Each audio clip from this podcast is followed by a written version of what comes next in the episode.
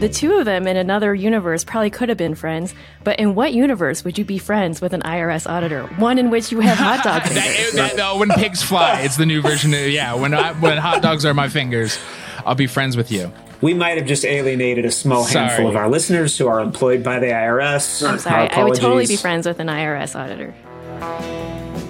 Hello and welcome to Off the Books, where we surf the uncharted waters of accounting, finance, risk, and wherever else the waves take us. This episode is brought to you by Workiva, the ESG risk reporting and compliance platform that simplifies your complex work and helps you traverse the multiverse without sticking something painful up your butt. Check it out at workiva.com slash podcast. My name is Mike Gravagno, and I'm an off the books producer, recovering cherry coke addict, and today's host. I'm looking forward to debating a great conversation today, and I'm very glad to have you hanging 10 with us. Today we'll be continuing our accounting movie exploration with an unprecedented, un, unprecedented. That's how you say that word. An unprecedented, unbracketed movie in honor of the upcoming, at this point, previous Academy Awards. We're recording ahead of time. We are talking about everything, everywhere, all at once. Possible Best Picture winner. With me, as always, are Catherine Sy, asker of questions and lover of venti chai lattes, and Steve Soder, Diet Coke aficionado and accounting enthusiast. With us today is special guest and former Off the Books host, Nick Krakowski. Nick, can you please tell the listeners what beverage controls your life and a little bit more about yourself? We've got I know we've got uh, a Diet Coke aficionado and a recovering cherry Coke addict. I don't think I'm addicted to anything uh, except for PCP, of course. But in terms of drinks, uh, I cream soda. I go for a cream soda year round, which people think is strange during the winter, and it's hard to actually get in the winter. Um, and I can't resist a like a craft cream soda that I'll see at a specialty shop, even though those are usually not very good. Yeah, you just go for the classics. What is the classic? Right. What is your classic? I'm when I am addicted to anything, it's to movies, which is why I'm here now. As you said, I was a former uh, off the books host, uh, marketer, longtime marketer that was uh, you know in your your gravitational world uh, a few years ago, but remain there because movies are are, uh, are are my addiction, and I'm, I'm here exercising some therapy on that. Yes, movies are life. Now, uh, let's dive into everything, everywhere, all at once. Catherine, before prepping for this uh, podcast, what's your relationship to the movie? I was really excited to see it because I've seen some of the videos that the directors have done before. And so I wanted to see what they could do with the movie. Nice. Steve?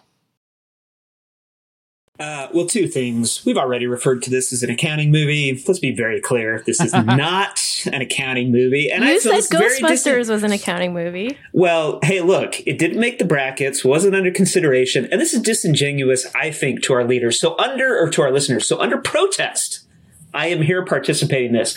But to answer your question, I had no relationship with the movie. I think I had seen a still with the hot dog fingers, which was mildly amusing, I will admit, but honestly, I knew nothing. I didn't even realize it was like a multiverse thing until I, under protest, watched it to prepare for this episode. And and Nick, did you have a relationship with Yao, as we'll call it simply from here on out? Right. Um, well, it came out about a year ago now, and I someone suggested it to me in opposition to Doctor Strange and the Multiverse of Madness, and so those were sort of compared because they came out at the same time and had similar thought. At face They're multiverse value. Yeah.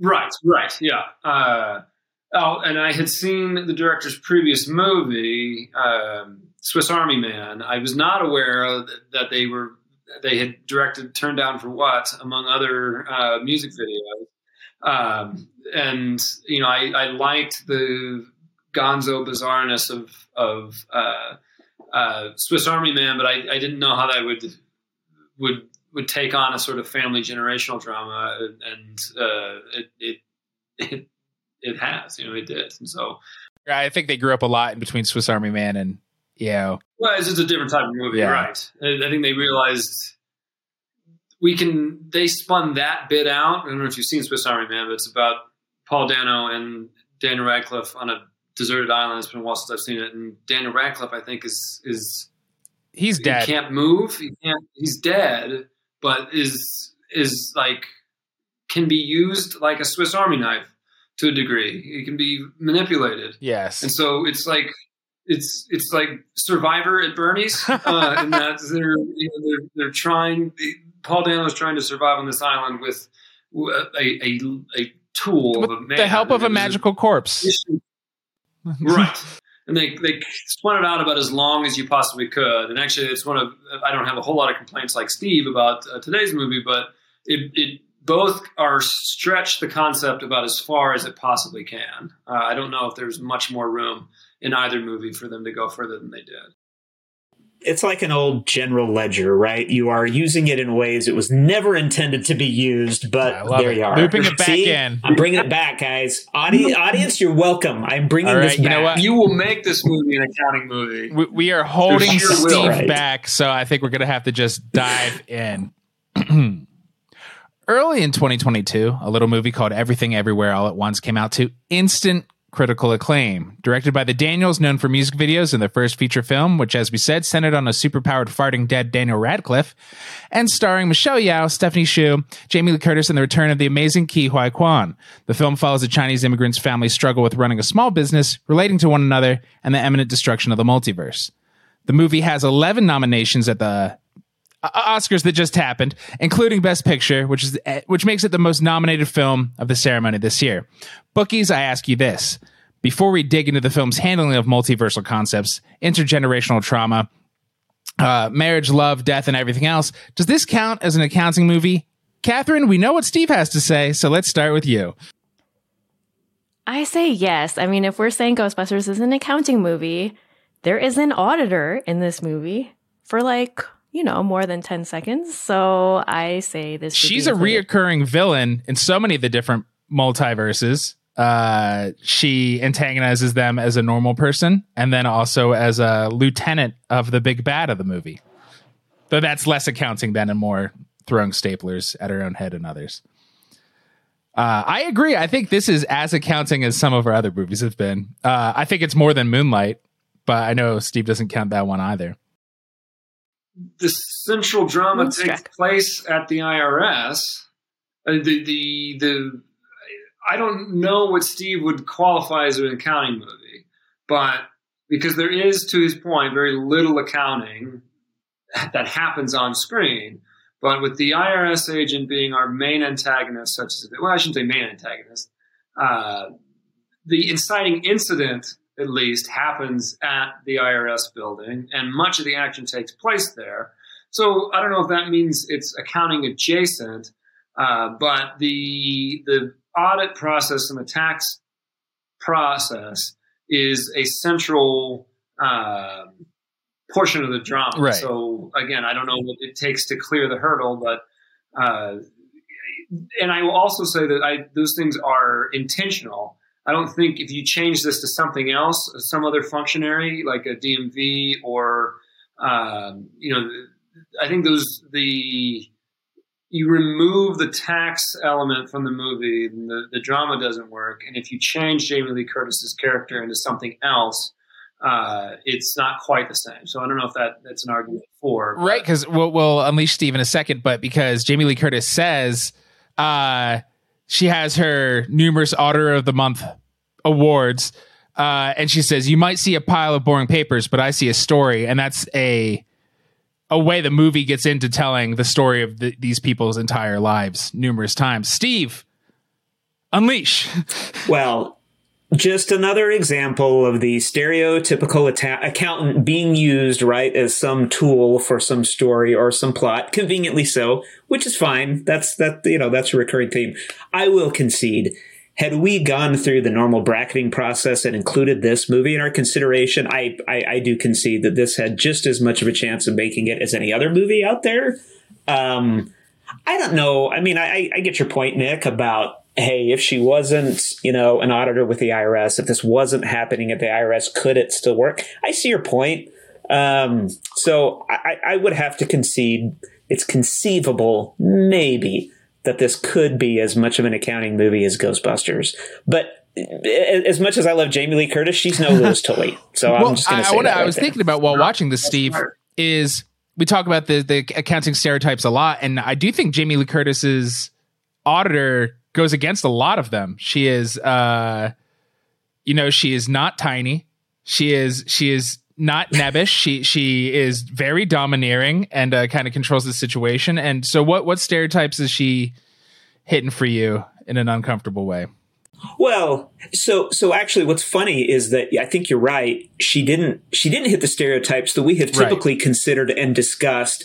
Uh, smallish, uh, um, impish, impish almost. I, like I, would sort of say, or either or either yeah, either like super geeky. She was very domineering. But that actually would be to me the stereotypical auditor. Okay. Again, we, we we haven't really gotten down into like the those very categories. Yes. It, correct. So, so actually, when I saw that, and, and it was funny, down to the this is I don't know if you call this crude, but even down to like the ill-fitting mm. clothing, you, you, know what I mean, that like was intentionally made to reveal, you know, maybe a little bit of extra weight around the like, like to me, like they totally nailed it. I mean, they just having sat across from a lot of grumpy auditors over the years. They totally nailed it. Not to say that they're all out of shape. That's not. That's not what I'm trying to say. We're talking about stereotypes. But it felt to me like there was some yes. very Correct. And some very deliberate things that they did where even for somebody like me, I was like, okay, yeah, you know what? They they they nailed it. They got this person. I, I thought her was, dance moves kind of rivaled Louis Tully's. I think she was based on a real person, or at least her character design is based based on a real person. I think I saw this on Reddit or something that there was a still of an auditor or you know some other sort of functionary who's made up and from uh, from hair to costume the exact same way. Oh wow, that Jamie Lee Curtis is. And, oh, the, the the wrist thing, yeah. right? The That's brace for carpets. Oh yeah, little yeah. details. The, the right. Uh, I think they the she is a lot of people in this movie, but her in particular are very well defined within the movie. Yeah, I, I, think that that's part of what what made this movie hit as hard is that these are these are real people. These aren't fantastical heroes doing things with like one personality note. They uh even before we get into different versions of universe uh selves, the they are well dimensioned.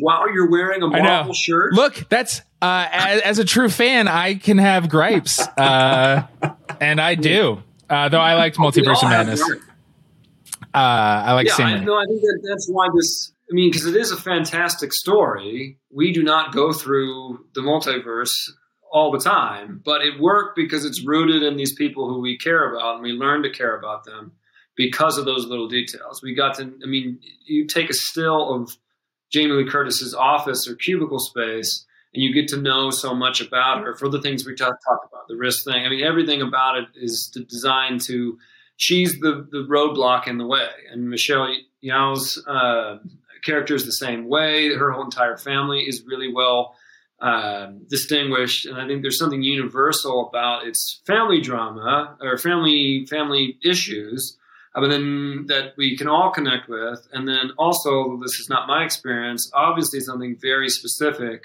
about immigrant experience, the Asian American immigrant experience, and I think that's another reason why the tax thing is by design. Uh, I mean, again, I, I, not that this speaks for every Asian American uh, immigrant experience, but the tax nightmare. They live in the building where their business is. Um, the you know the, I think there's a lot of anxiety, as, and I can certainly understand it. Putting myself in the place of leaving my home and moving someplace else, that you build this life and this business and if you don't click the right box, which is, by the way, in a different language than the one you understand or the one you grew up learning, you it could all be taken away, or that there, you know, there'd be huge consequences or whatever else. And so I think that moment when she first learns about that multiverse, that anxious moment that we really want her to come through and have all the receipts and all the things she's supposed to have for the audit is u- ubiquitous. We all don't want to be audited, but I think very specific uh, to a, a, small business owner from a different culture in which you are nervous that the bureaucracy that is hard to navigate, even if you are a native speaker, is going to spit you, chew you up and spit you out. And and it's the, this kind of audit is one of those moments where you go like, it'd be nice to be any other version of me if I wasn't on the verge of divorce. And then we the the each receipts. Waymond says it about Evelyn. He's like she confuses hobbies with careers. And then her different hobbies that we see in those receipts she's trying to write off are different versions of right. ourselves. Um steve yes. Well you know what's funny? Actually just just as a super geeky accounting thing on that she could have written off the karaoke machine. If you were hosting a party and karaoke was like a thing that you were doing while people were like hey come do karaoke while you're doing your laundry great totally qualifies.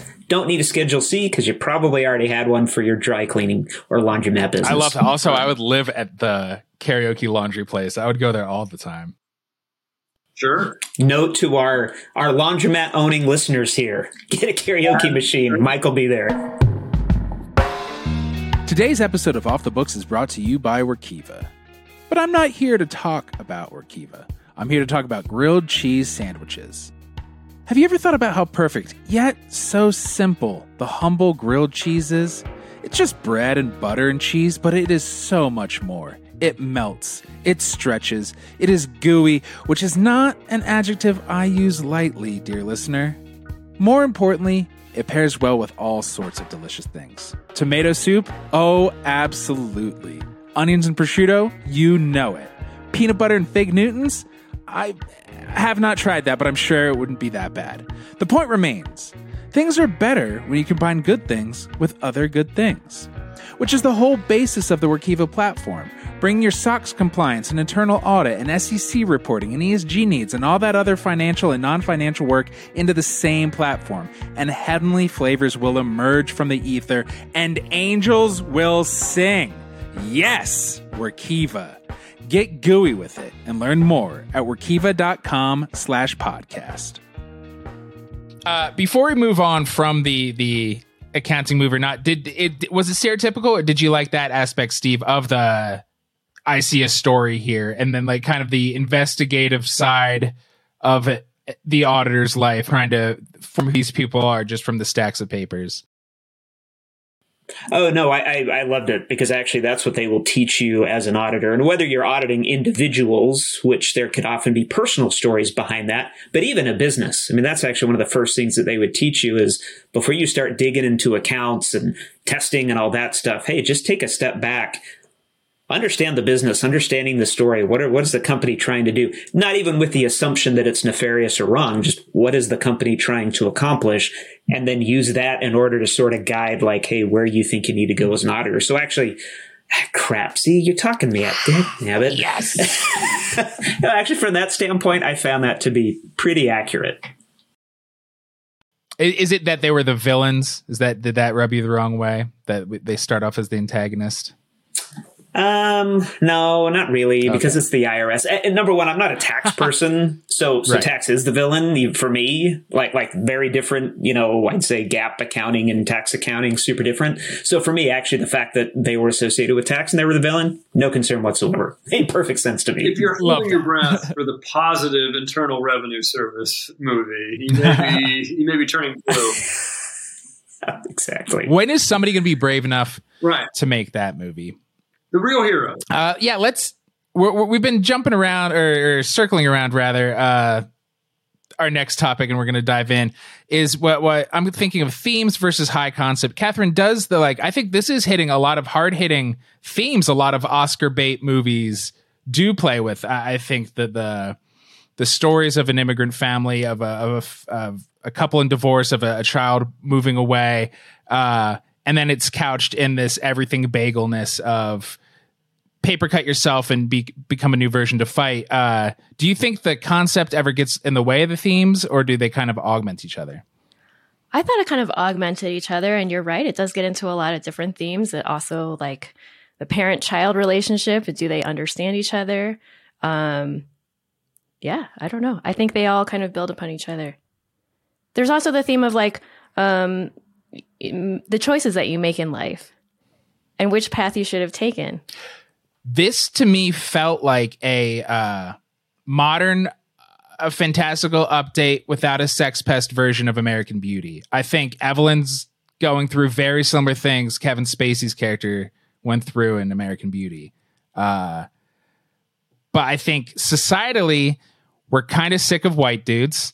Uh, and we've seen that kind of story. So how can you tell it new? Is uh, it's a, a new kind of protagonist, uh, middle aged, uh, Chinese born woman. Awesome. We don't see enough of that. And Michelle Yeoh is an amazing actress. And add some universe hopping. And now we're like, okay, these are enough twists on the story I've seen a thousand times. Let's do it. And it feels fresh and new. Yeah.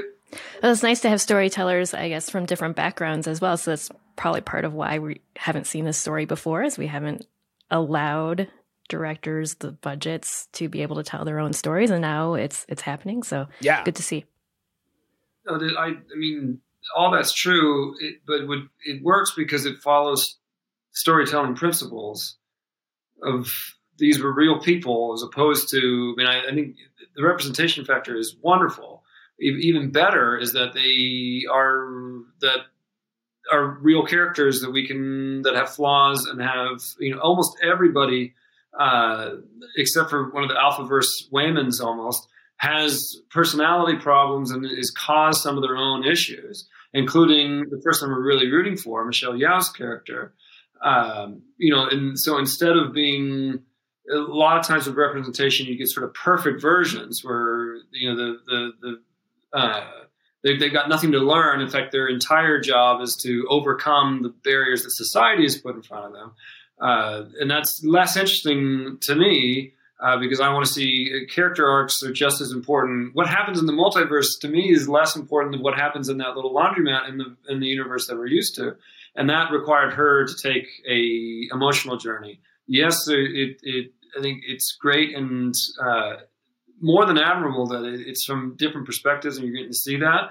But even better is that it, it told a compelling story on its own, um, where where people grew and made changes and could actually spur an audience member to be like, oh, in what ways? Even though this person doesn't look like me or have my same experience, what ways can I better myself based on seeing her better herself? You know.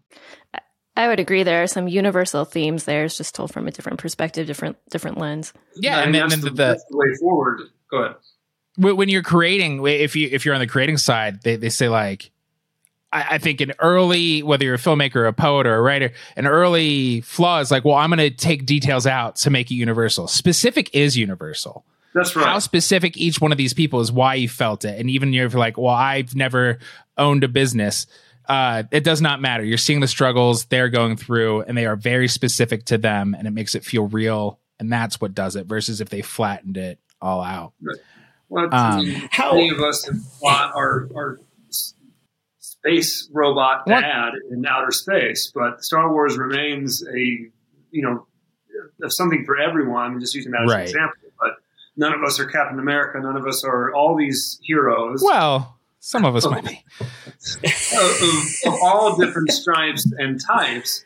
Um, right. But they, they, tell universal stories in a specific way, exactly like you said. Because, again, not my experience, but I can recognize, especially as a parent, uh, you know, she's in such a. I think the, the title refers to how she's feeling when she first sits down at the at the IRS office. Everything, everywhere, all at once. Is she's getting divorced. She's got these problems at the um, at the laundromat. Uh, her she's losing her grip on her daughter, such as she's pushing her daughter away in a way she can't understand. Her her father, played by the wonderful legendary James Hong, uh, you know, disapproves of almost everything she's done in the last 30, 40 years, and she's having a hard time. So she's got that generation coming down on her, and her daughter is reacting in is not appreciating the sacrifices that she's made. I mean, looking at both sides of that divide. Uh, she can't quite understand the culture that her daughter's grown up with, and her daughter is is unable to to recognize, um, you know, that her, her mother, both parents have, have made a space for the culture she so embraces now. Uh, anyway, those things are specific, but also totally understandable to almost anyone with a with a beating heart. Right. So, Steve. So uh, well, I was, I was just going to ask, I, and I, by the way, I completely agree with the specificity being the part that that makes it relatable. I guess my question is in the uh, variety of universes that were out there, and and I'm actually not saying this is a joke. Then how do you where do you place the hot dog fingers? Where she's having a relationship with this IRS audit. That to me felt it was funny and it was actually a bit of a break in some of the seriousness or kind of intensity but how do you put that within the context of what you're saying? Because to me, that was very not specific. That was goofy. And clearly it was intended to be goofy. But okay, I don't see how my choices could end up giving me hot dog thing. Maybe. I don't know. But right. maybe just me so, and not somebody else.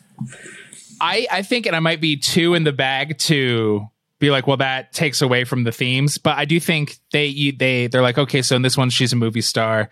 Uh, in this one, she's just a more successful uh, business owner, and so it goes. And they're like, how do we show even more? So there's the Raccacoonie one and the hot dog fingers one are like the the pushing it to the limits of and the rocks universes. So it's not and the oh yeah, and the yeah, rocks. Yeah, yeah, the and rocks. So it's not all Evelyn's choices that got her there, right? So something early on made hot dog fingers happen.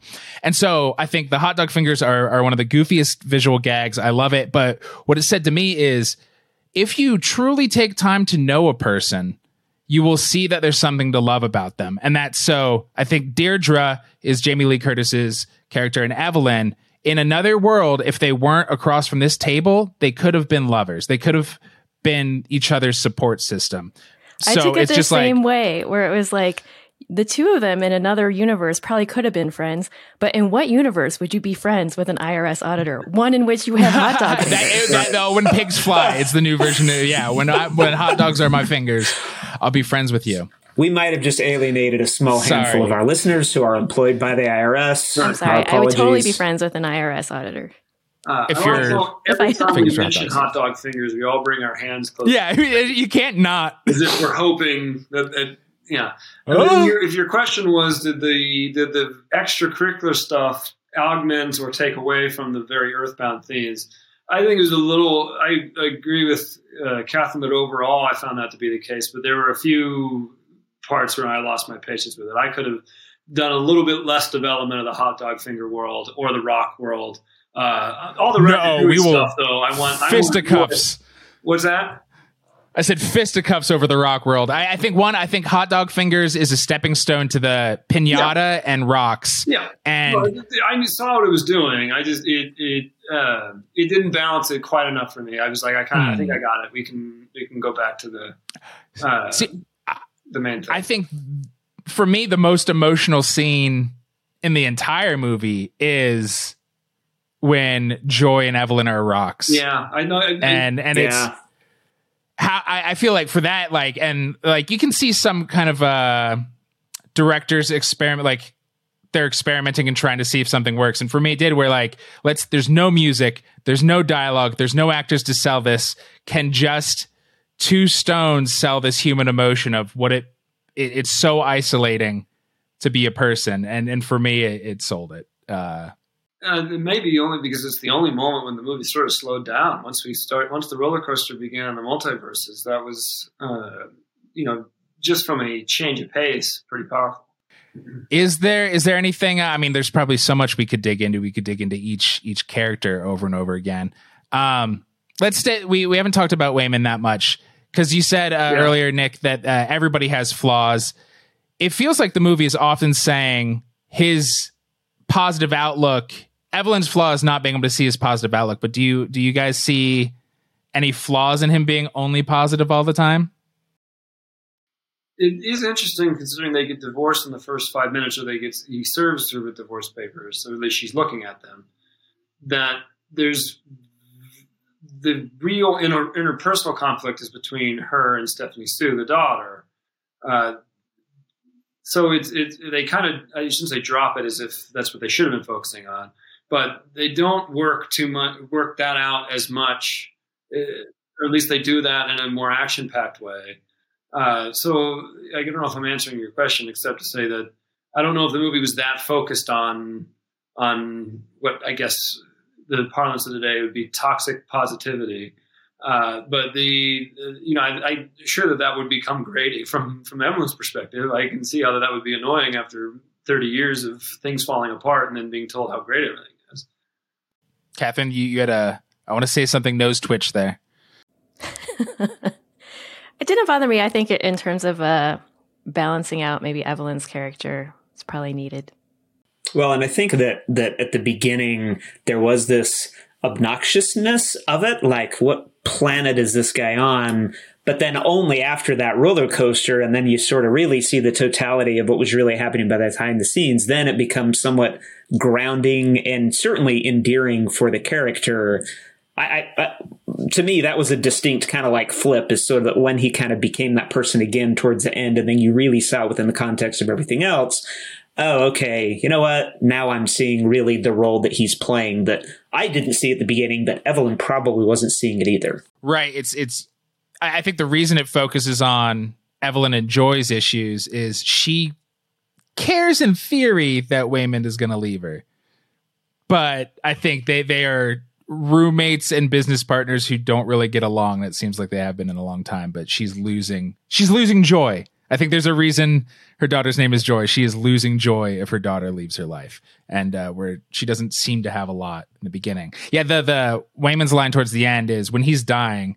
He's like, the only thing I know is we have to be kind, especially when we don't know what's going on. And if there isn't a more 2022 message uh, when everything seems uh, upended and all over the place, I think it's like let's just be kind, even when we're confused and scared. Uh man, yeah, I could talk about this movie forever. I love it so much, but I think we're gonna wrap things up with our awards. And so we will start as we always do with best accounting moment. Steve, our naysayer. Um, well, actually, it was the same one that uh, it was the same one that that you actually kind of queued up, or you didn't say it as the best accounting moment, but it was when you know Jamie Lee Curtis as the auditor says, "Hey, you know, you may only see a pile of however she says it, boring forms and numbers." But I see a story, you know, with nothing but just a stack of receipts. I can tell exactly what's going on in your life. Uh, and I would say that for the astute auditor and accountant, that is generally the case uh, to me, that was probably the crispest connection to, uh, at least what I would consider to be pretty important part of accounting and definitely auditing for sure. And then I think set up her why she gave them another chance because, as you said, I think she can see everything that's going on in their life. So even though she's not like, I think you guys have marital problems, I think she sees it all, and so she's like, I'll give you another chance, like because she is yeah. not actually a monster. Right, Catherine. What about you?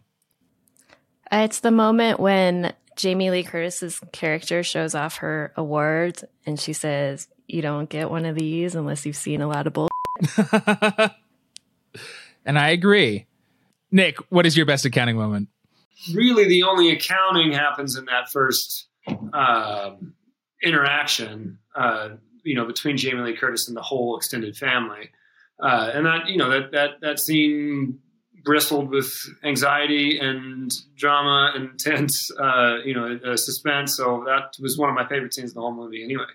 And you feel so, even though you know she's got to go into the multiverse to continue this, um, uh, the story, and that's what you're here for. You're like, no, you're going to blow it in front of the auditor. You, you know, uh, we, we really want her to succeed in that moment. Yeah, very much so.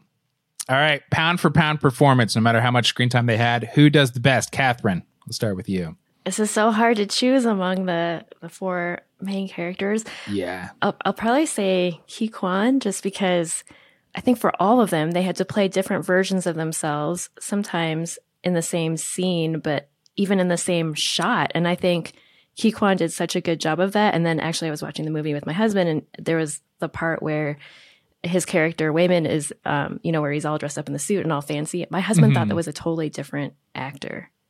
Oh wow! Yeah, because just down to his posture, I'm so glad we have him back. He's going to be in the next Indiana Jones movie, which comes out on my birthday. I'm, I'm excited he's back. And well, you say back, but you know he he quit acting, and but he was on. You know, he worked on the one with Jet Li. He was assistant mm-hmm. director on some of Wong Kar Wai's films, so he's been in the bit. I mean, I think that's why he pulls off that was my and I didn't know that. And I was so amazed at how good he was at the at the fighting aspect of right. it. I was like, that's not a skill you pick up for one movie. So he, but clearly he's been a part of the uh, sort of Hong Kong. Um, uh, I think it's good Wuxia uh, fighting uh, film culture. Yeah, so he choreographed the first X Men movie. Like, yeah, he's he's been behind right. the scenes for a long time, but he's back. Uh, yeah, Nick, what what is your best performance? I'm gonna go with Michelle Yeoh, um, potentially Oscar winner Michelle Yeoh. I don't think she. I think Cate Blanchett's the favorite in that category, but she's won the SAG award and a couple other things. It was very deserved. She's got to keep the whole thing. It, it does. It cannot work without her. Uh, yes, Waymond's role and Jamie Lee Curtis's role and Stephanie Hsu's role are way more showy, uh, which is funny considering that Michelle Yeoh kicks butt throughout the entire movie, but she's got to both be credible in all these different things as a meek, um, you know, beaten down by life, uh, hired person and you know a, a world beater, a opera singer, a movie star, uh, and as a confused mother who d- can't tell Ratatouille from Raccoonie, you know she's got to pull all those things off. So uh, I thought she was incredible. And Steve. Uh, you know what? I would agree with Catherine. I think it was Ke Quan. And actually, um, funny that your husband had that same reaction. I did too. I was like, hey, wait, is that him? And and I knew it had to be him just with, you know, the progression of the scene and the movie and everything else. But but actually took me a second. Um, and funny, Mike, that you actually brought up Indiana Jones. That was actually my first childlike reaction. Like, Yeah. hey, it's short round. this is gonna be great. You still got it. My, mine, I think it, it maybe because I expect Michelle Yeoh and and Ke, Ke Quan and uh, what what's the dad's name? You said it earlier, Nick. The the legendary James Hong. James Hong. But Stephanie Hsu blew me away because she she's so new. She comes from the New York comedy scene. She she's an improviser background, and to be able to hold and be distraught and malevolent and goofy, like she crushed it. Um, and yeah, I, I was I was incredibly impressed by her. She really sells some of those emotional Yes. moments too, just like the fact of like, you know, like your parents, they sacrifice everything to make your dreams happen as your child, but then like as we saw in the movie, they're kind of like giving up their dreams in order to make your dreams happen. So uh, that that And the got me weight so of much. that. Right. Yeah. and that you didn't ask for that. I mean, from her perspective, it's like I, you really asked this big question of how much do children owe their parents? Yes, they make this Mhm. great sacrifice, but none of us asked to be brought into the world. None of us were consulted on that. Um, you know, so it, it handles that on two different generations. Because again, I think Michelle Yeoh is trying, or Evelyn is trying to balance her father's approval, which she'll never get back, with the way she handles her increasingly Americanized daughter. Uh, Right. It's it's very good. And we will end our awards with best scene or worst scene, whichever flavor you're going after. Catherine, let's kick it off with you. Let's go with the fanny pack fight scene. And that's best? Yeah. Hell yeah, it is. when he puts the fish rocks in the fanny pack, you're like, oh, they are screwed. He's bringing out the fish rocks. Nick, what did it for you? Raccoonie, I thought that whole thing was so funny. That was one of the things. I mean, I know I, on one side I'm saying no more hot dog fingers. That's too goofy. On the other side, I'm like more raccoon content. Uh, is in fact, what are we doing with this generational stuff? Let's just let's get these. Let's do everything about Raccoonie. I just thought it was fabulous. Steve? Uh, you know what? Actually, I, I was going to say the exact same thing on the Raccoonie, which I realize is a little less than satisfying for listeners. So I'll give you my second best, and that is Jamie Lee Curtis playing Clair de Lune with her feet on the piano Yes. because she has hot dog fingers. So how do you play Clair de Lune with hot dog fingers? Well, how did my son plays that? song. Well, my son plays that song. I love it when he does, and I actually love to watch his fingers move. So seeing her do that with a foot, and I'm not sure if that was a real fight. You know, I have no idea how they did that in the movie, but I thought that was fabulous. uh, I just love the idea that the universe is so shifted that our fingers are hot dogs, but yet Debussy could still compose. We still generated something that would require digits like that, Right. that exact same tune. Uh, mine, I said earlier, I think it's I think it is that rock scene. Um, if it's not that, it's the fight between the two security guards, and it's just the the game of what other the, when they're fighting over. So she's like, "Don't let it shove him up his butt, because then he'll become even more dangerous." And the other guy runs and jumps from over three cubicles to land on it. All of that is so hilarious, while being an awesome action scene. Uh, that that is our show. Uh, this is not going to be eligible for the uh, bracket because it was unseated, much to Steve's dismay. Uh, maybe congratulations if it won all these awards because this will come out It's after. a consolation prize. Yes. It can't go further in this bracket, but it will have to settle for the Academy Award. Which is itself, I think, an august accomplishment. So let's not minimize that. That's right.